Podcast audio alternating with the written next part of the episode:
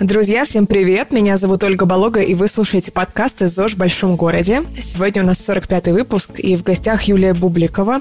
Она инженер-технолог пищевых производств, а также владелец двух компаний. Это Fast Branch, производство сухих завтраков, и лаборатория Foodmaker. Это компания, которая помогает новым продуктам питания выйти на рынок.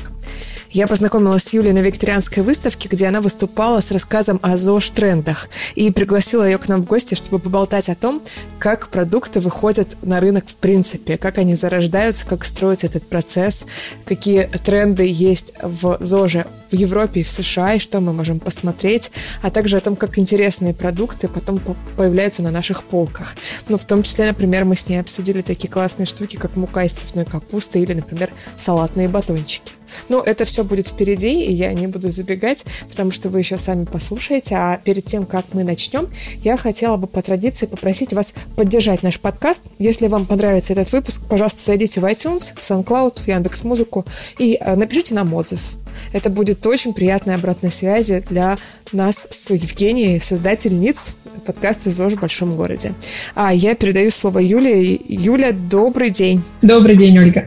А, в самом начале выпуска я вас попрошу представиться и немножко рассказать о себе и особенно о том, какими проектами вы сейчас занимаетесь. А, меня зовут Юлия, я основатель лаборатории Foodmaker, я инженер-технолог пищевых производств с десятилетним опытом. Более 10 лет занимаюсь созданием, запуском, развитием продаж именно в пищевых, в пищевом направлении пищевых продуктов. Сейчас курирую, грубо говоря, два проекта. У меня свой продуктовый бизнес, это компания Fast Branch, которая производит а, сухие завтраки, гранола, и компания Foodmaker, это компания, которая как раз-таки помогает продуктовым предпринимателям развиваться, видеть новые тренды, создавать новые продукты, понимать своего потребителя.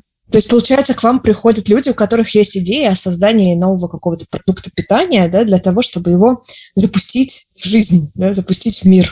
Ко мне приходят предприниматели на очень разных стадиях. А, кто-то приходит совсем с идеей, а, кто-то приходит а, уже с имеющимся продуктом, который нужно как-то адаптировать, улучшить, изменить, или они пытаются понять, что не так с их ассортиментом, допустим, когда продукт есть, а продаж нету. Мы стараемся вместе понять, в каком этапе допущена ошибка, какие тренды либо потребительские настроения не были учтены, и почему продукт э, не взлетел. То есть получается, что вы работаете как будто бы в таких двух больших направлениях. Это производственно-технологическое и маркетингово-бизнесово-продажное. Да? Это и то, и то охватываете, да? Ну, я называю эту профессию продуктолог, то есть это человек, который а, не просто запустит продукт в производство, да, поймет, какой продукт нужно запустить в производство. К сожалению, у нас очень много всего производится, но очень мало что продается, и не потому, что а, мы не можем увидеть там этот продукт на полке, а потому что он просто не нужен.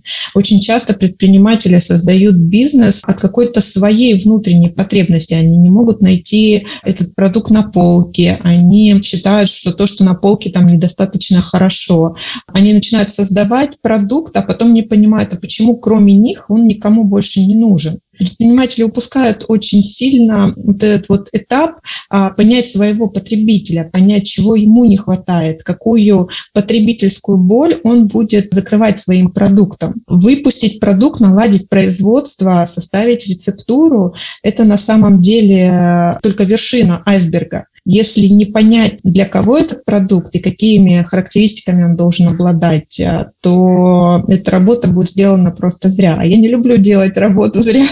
Поэтому я помогаю предпринимателям не только, скажем так, запустить и создать продукт, но еще и понять, каким он должен быть. То есть, в принципе, а, они могут прийти к вам на стадии, когда у них еще и нет идеи продукта, да, они бы хотели в каком-то направлении, ну, допустим, там, направлении да, тех же сухих завтраков что-то создать, но не понимают пока что. Наверное, это самая хорошая стадия, когда можно а, еще ничего не делая уже сформулировать потребность в продукте. Ну, на самом деле, чем раньше, а, если нет опыта вообще предпринимательского, то чем раньше ты обращаешься к человеку, который может тебя провести по основным этапам, тем меньше ошибок ты допустишь. Потому что очень многие сначала набьют шишки, а потом ищут тех, кто им поможет справиться с теми шишками, которые они уже набили. Самое правильное это вот, если нет опыта, если есть только мысль и идея, начать, конечно, со специалиста. Юль, а как у вас, в принципе, появилась идея создать такой бизнес? То есть как вот шел ваш путь? Ну, я вот знаю небольшой кусок, знаю, что вы учились в Сколково, в стартап-академии. Я так думаю, что как раз этот проект Foodmaker, он, наверное, там зарождался, да, как-то миском обрастал. А как до этого у вас было? Чем вы до этого занимались и почему пришли к такой идее?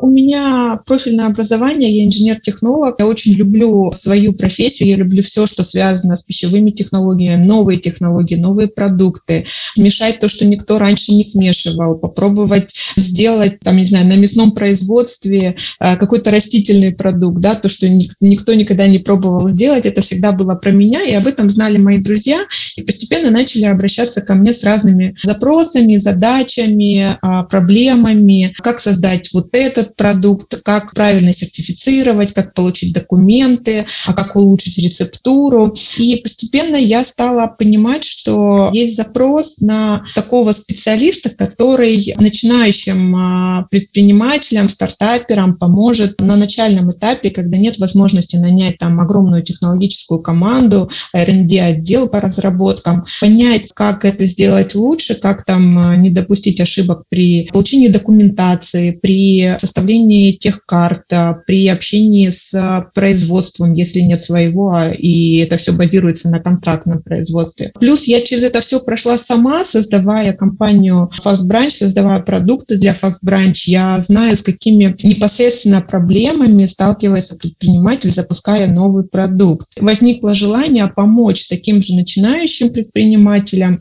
избежать этих проблем. И да, с этой идеей я пришла в стартап-академию, чтобы понять, насколько эта идея живая и насколько она нужна. И, видимо, там как раз и появились ваши первые клиенты, я думаю, да, у этого консалтингового направления. Первые клиенты появились до того. Я начинала работать с компанией там а, чайно-кофейной, до сих пор с ними сотрудничаем, делаем самый лучший чай. Не буду рекламировать. А там уже эта идея, она переросла в бизнес, переросла в именно оформленную такую бизнес-единицу консалтинговую, и уже осознанно стали набирать клиентов не по сарафанному радио, а именно через через профессиональность, через а, контент, который я несу. Очень интересно. Э, честно говоря, меня прям вот э, возбуждает мысль о том, что через вас проходят новые продукты питания. Некоторые из них, ну, я думаю, что не все, наверное, запускаются, что-то тестируется, наверное, отклоняется, да, что-то вообще до нас не доходит, до полок не доходит. Расскажите, пожалуйста, а с какими продуктами в целом вы работали или сейчас работаете? Какие-то направления, что вообще создается сейчас на продуктовом рынке?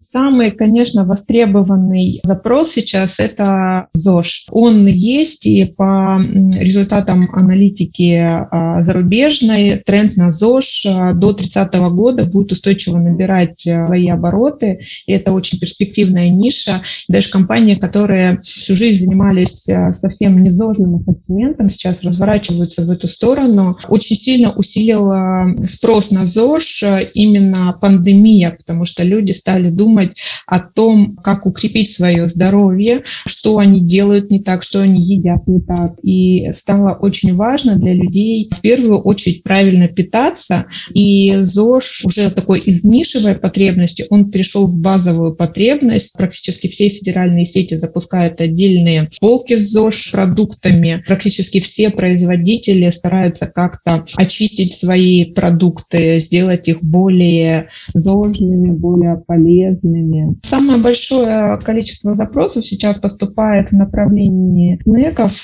потому что снекинг – это а, отдельное направление здорового образа жизни, то есть люди уходят от полноценного трехразового питания к более дробному 5-6 а, разовому питанию, основанному на перекусах. И как раз-таки снекинг, именно полезные снеки, растительные снеки, очень хорошо этому способствует. Получается, что у вас есть много запросов на всякие зожные батончики, да, какие-то чипсы овощные или мясные даже, наверное. Я сейчас вспоминаю, что бы могло быть э, полезным перекусом. Да, с такими э, продуктами к вам приходят предприниматели?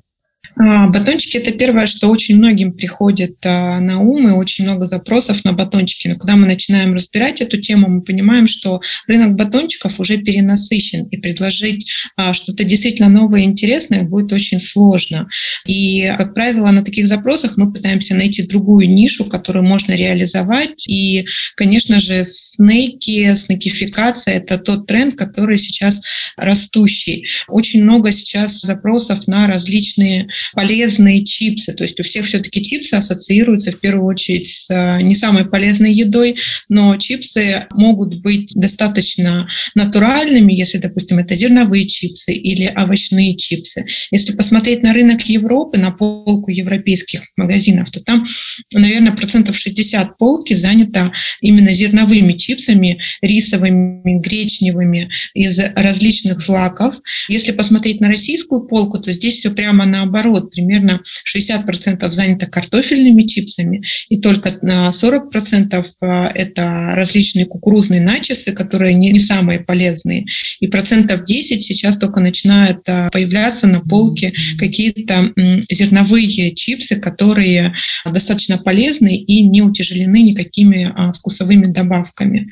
В целом, снекинг – это такое направление, где очень просто дать потребителю попробовать свою новую новую идею, потому что на перекусы сейчас э, все больше и больше людей переходят от э, трехразового питания к дробному пяти-шестиразовому и вводят в свой рацион именно какие-то полезные перекусы мне кажется, мы уже переходим к такой теме, которая называется даже тренды в зожных продуктах, да? Ведь вот снеки, это же полезные снеки, это же тоже про ЗОЖ. Но мне кажется, там еще сейчас образовалось там, ну, десяток, наверное, тоже каких-то трендов. Безглютеновые продукты, безлактозные продукты, там в том числе всякое растительное молоко. Вы тоже это видите, да? Тоже эти тренды замечаете, с этими продуктами работаете? Да, конечно. То есть для того, чтобы показать предпринимателю, куда развиваться, а, естественно, мы с командой изучаем очень тренды потребления, то, как меняется наш потребитель и то, что для него сейчас становится важно.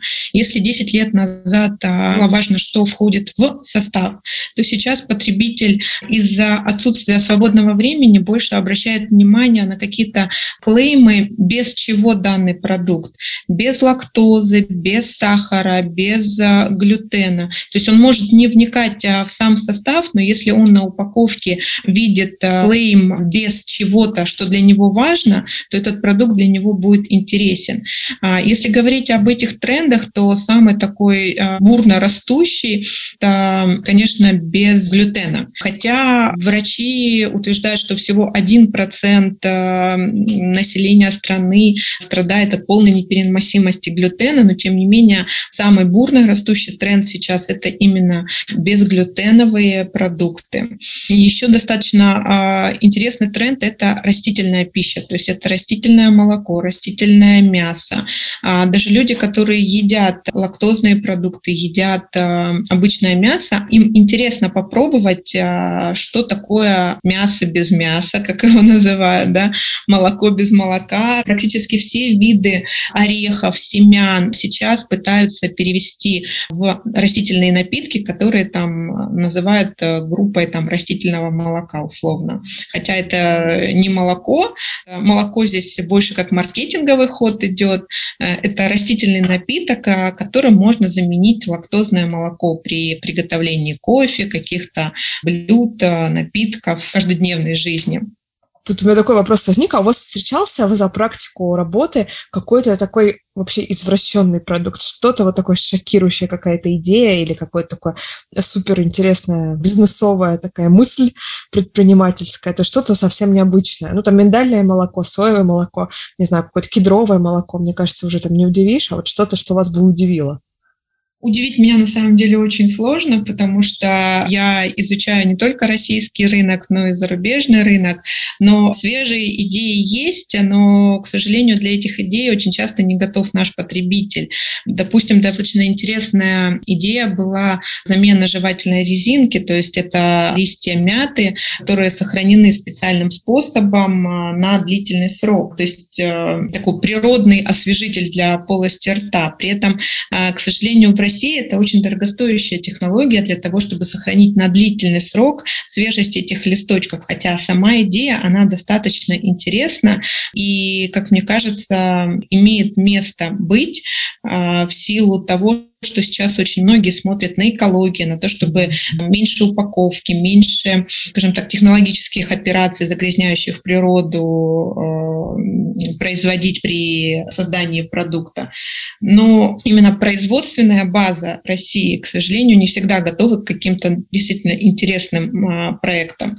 Был запрос на создание линейки продуктов на основе дикоросов, то есть это дикорастущие растения, которые консервируют консервировались бы, превращались бы в варенье, еще во что-то.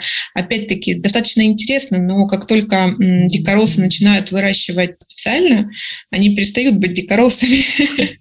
А искать э, по всей России, по нашим безграничным а, полям дикоросы с нужными а, характеристиками, то есть это нужно иметь выездную лабораторию, и по сути продукт на выходе получается настолько дорогим, что ценность его резко падает.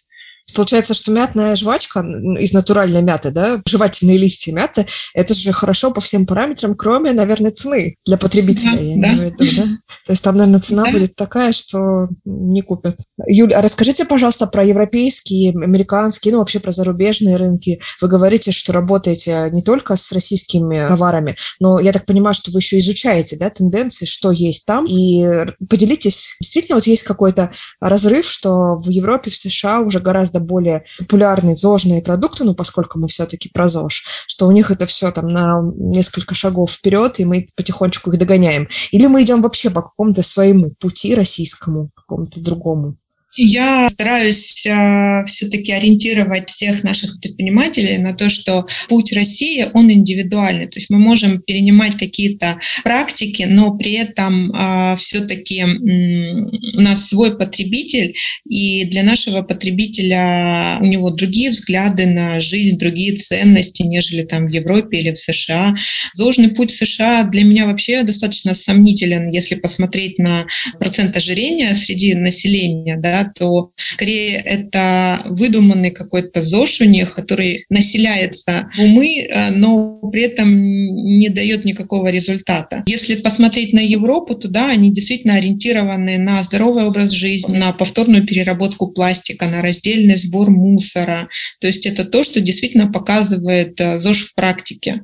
А что из европейских тенденций вы думаете, что нужно забирать или что уже получалось так подсматривать и внедрять в наш рынок, в наши продукты?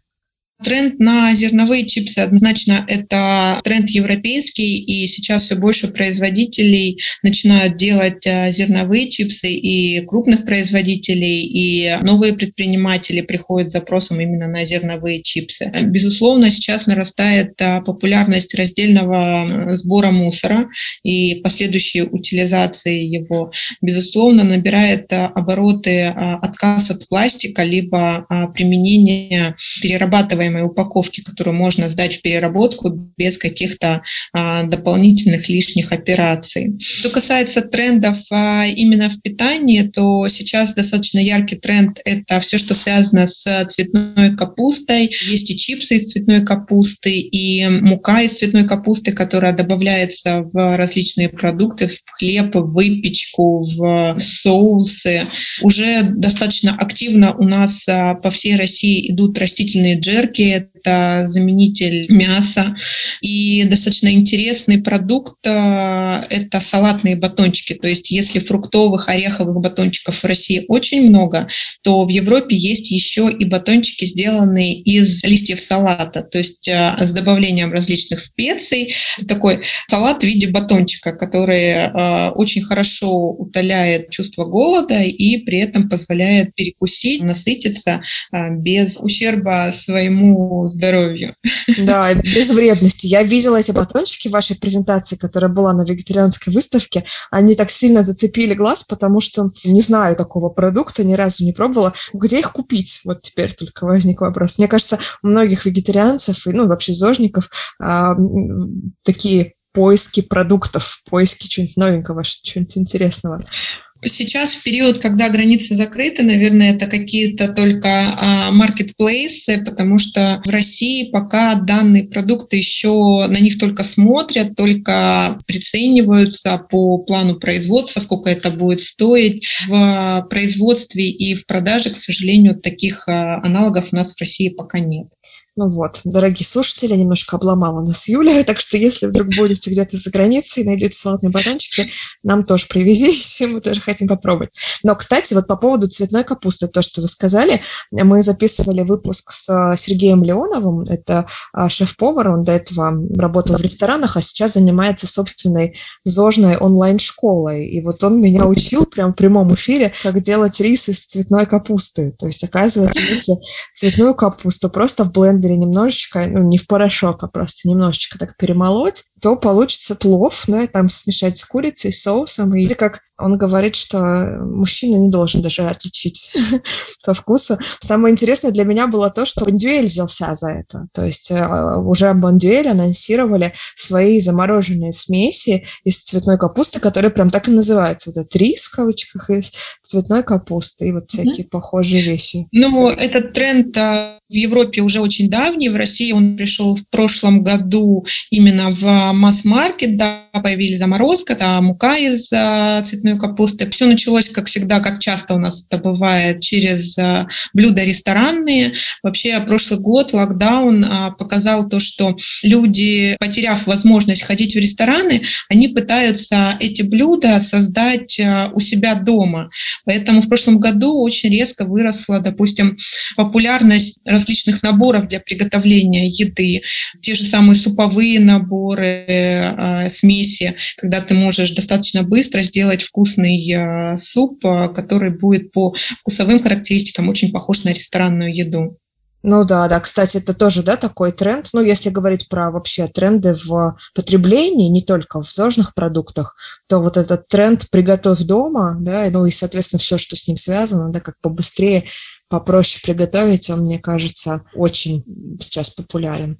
Ну вот, кстати, и также, да, наверное, можно выделить тренд э, с едой на ходу. То есть снекинг, он, мне кажется, тоже связан несколько а, не только с перекусами между основными приемами пищи, но еще и с тем, что вот наша жизнь такая городская, она очень быстрая, и часто приходится есть что-то вот на ходу или где-то там, за пять минут быстренько что-то открыть, в рот положить. Мы на самом деле живем а, в очень удивительное время, когда предпринимателям нужно адаптироваться и переобуваться буквально на ходу, потому что за три года скачки изменений настроения потребителя были очень яркими. То есть если 2019 год все производители переходили на маленькие упаковки, как раз-таки еда на ходу, то есть то, что можно бросить в сумочку и где-то перекусить, открыть, съесть, индивидуальные разовые форматы упаковки были э, самые продаваемые, то прошлый год пандемии производителям пришлось переобуться просто моментально на большие упаковки, потому что люди стали запасаться впрок.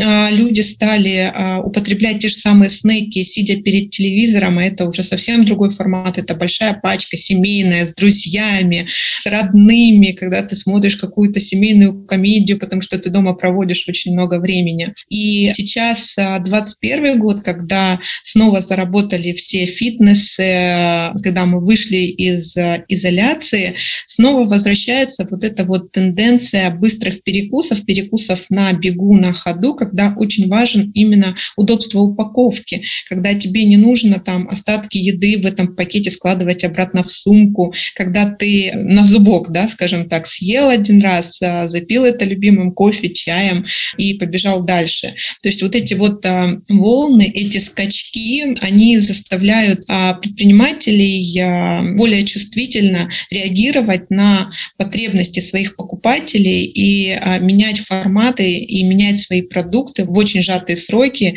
За 2-3 недели нужно измениться, чтобы твой покупатель не ушел к другому, не выбрал другого, кто будет более удобен.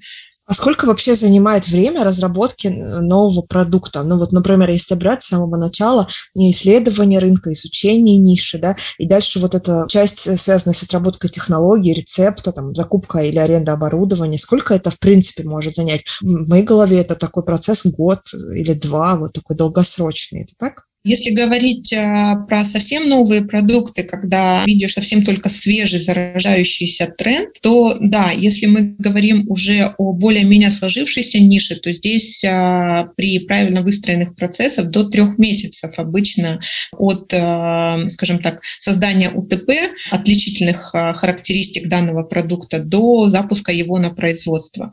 Ну и очень много зависит от маркетинга и дизайна. Очень многие предприниматели предприниматели поздно начинают работать над упаковкой своего продукта, и это сильно затормаживает процесс, потому что все-таки потребитель первый свой выбор делает именно по визуальному восприятию продукта.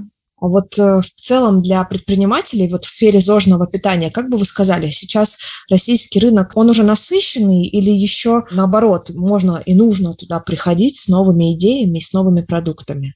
Наоборот, сейчас потребитель только повернулся в эту сторону. Очень многие только задумались о том, что им нужно поменять а, свой стиль питания, свой стиль жизни. И Россия только поворачивается в сторону ЗОЖ и только набирает обороты.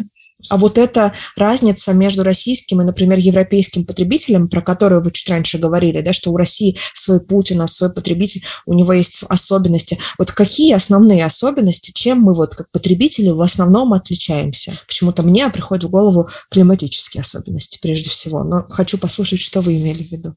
Российский потребитель э, достаточно консервативен, он очень э, привязывается к тому, что у него было и тянется из детства. То есть вот здесь вот очень сильно а, в России играют именно мотивы ностальжи, то, что раньше было там вкуснее, лучше. Все-таки в Европе а, люди спокойнее воспринимают новинки, а в России новинки лучше выводить через хорошо забытые старые какие-то мотивы. Именно такие продукты выстреливают быстрее доходят до потребителя, нежели а, совсем новые, совсем драйвовые. Ну, тут, точно хочется какой-нибудь пример попросить вас, чтобы вы привели новый продукт через ностальгию. Что это было, например? Через ностальгию сейчас очень хорошо идут различные кондитерские изделия. Их делают более полезными, заменяют сахар, допустим, на а, какие-то сахарозаменители и играют на том, что вкус как в детстве, но более полезный продукт, менее вредный, без добавленного сахара. Очень хорошо такие продукты находят своего потребителя, то есть покупатель понимает, что ему не нужно жертвовать вкусом, не нужно жертвовать тем, что он привык чай пить а, с вкусным печенькой, но при этом в этом печенье уже нет сахара, и оно более полезное и более здоровое. То есть, например, он не будет пить чай с печеньем из конопли, да, ну, которое бывает в Европе, да, а будет есть а, птичье молоко без сахара и даже иногда без яиц. Будет есть а, овсяное зерновое злаковое печенье, к которому там с детства, мне кажется, все привыкли, но оно будет уже без сахара, а в качестве подсластителя будет использоваться использоваться сахарозаменители и какие-то фрукты. Давайте тогда перейдем на сторону потребителя. Вот есть человек, который хочет покупать более здоровые продукты. Как вообще разобраться в составе? То есть как понять потребителю, натуральный ли состав у продукта, что это за ингредиенты? Знаете, иногда читаешь состав даже зожных продуктов, но слова незнакомые. Там, что такое спирулина? Да? Люди начинают гуглить. Или вот эта непонятность названия, она сама по себе уже плохой признак, и нужно выбирать выбирать продукты, в которых состав понятен? Если обратиться к законодательству, то каждый продукт, а, если он натуральный, то mm-hmm. и несет в себе какой-то функционал, соответственно, мы должны это выносить в упаковку. То есть, если это загуститель, то мы должны там писать загуститель, камедь условно.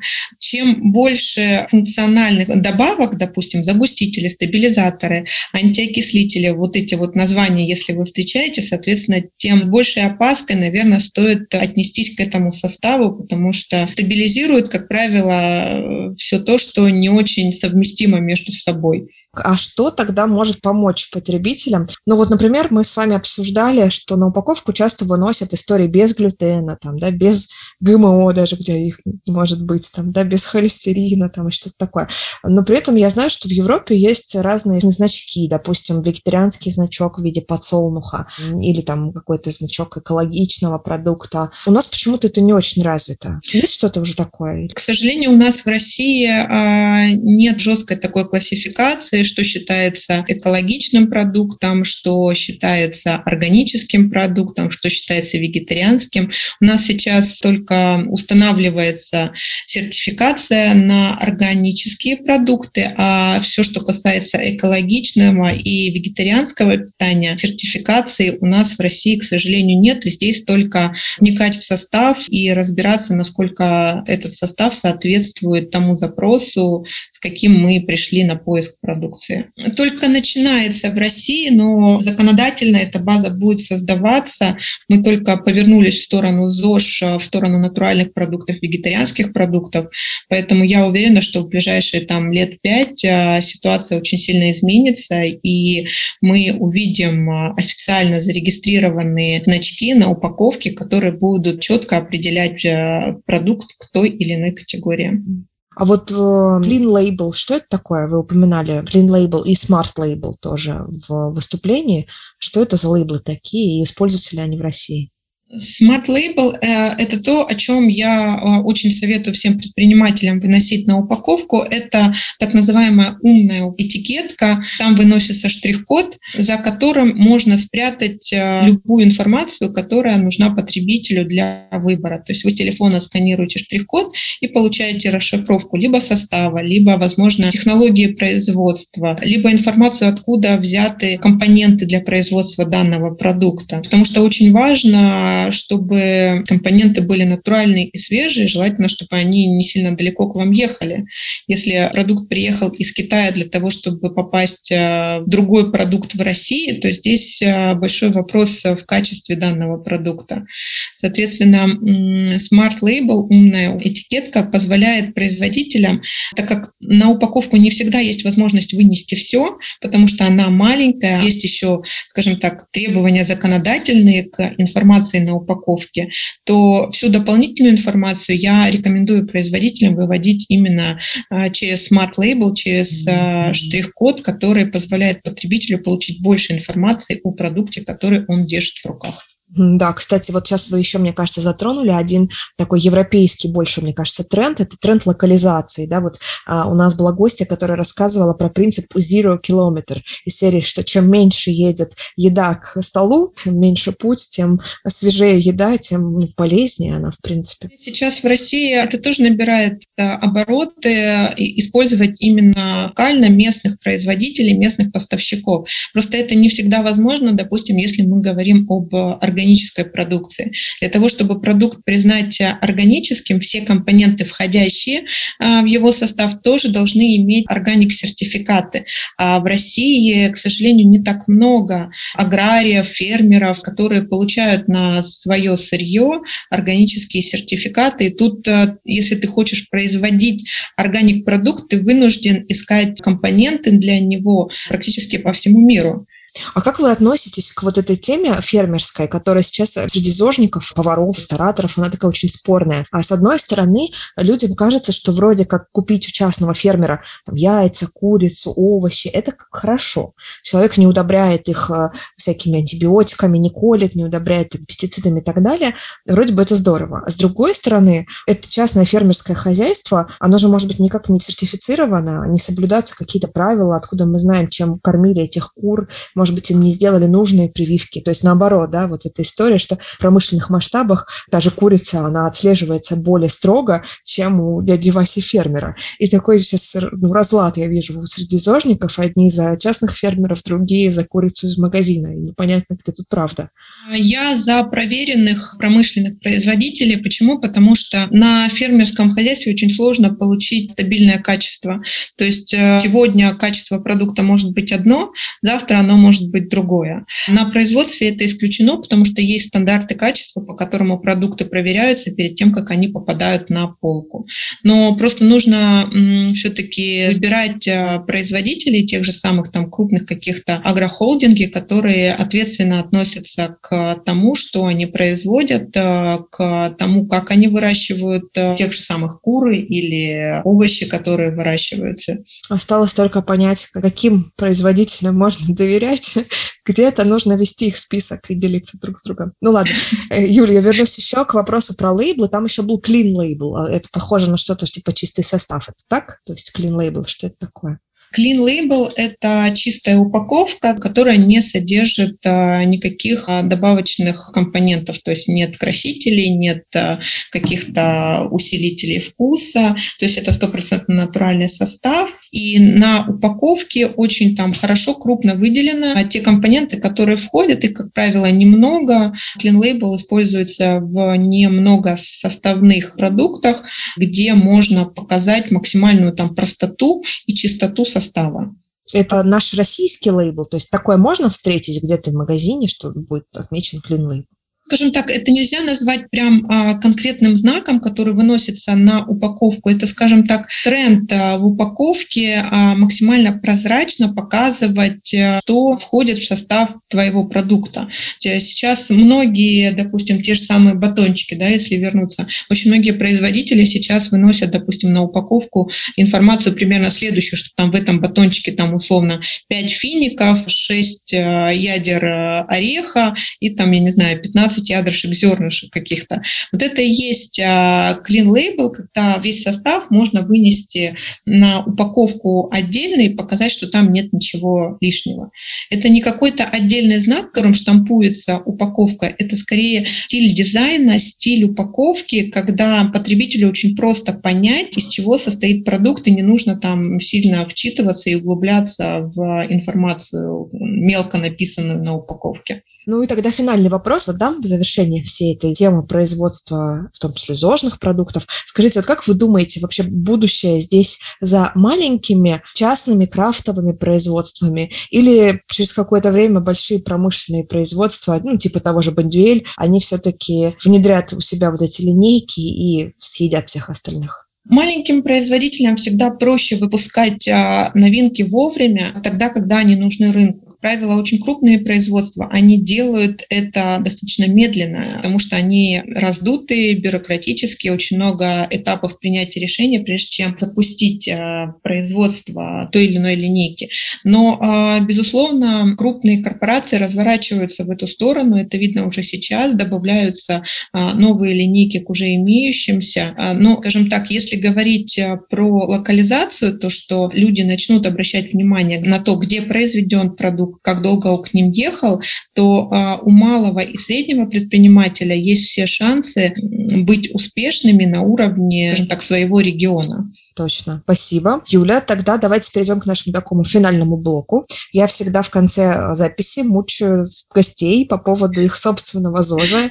Вас не могу не обойти стороной. А, расскажите, пожалуйста, как вы питаетесь? А, есть ли у вас какие-то принципы питания? И интересно, вот что из таких новых ЗОЖ сложных или, может, не очень новых продуктов вы вот любите, прям любите?